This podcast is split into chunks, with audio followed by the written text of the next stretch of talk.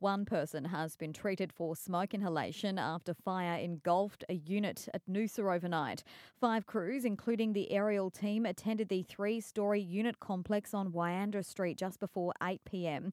The whole complex was evacuated. The fire destroyed one unit. Four other apartments were affected by smoke and water.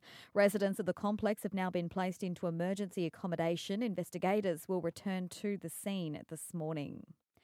A local M P says we can't wait for someone to be seriously injured before action is taken to improve pedestrian safety and access in Bli Bli. Member for Ninderry Dan Purdy says there was a close call last month when a girl was hit by a car while returning home from school.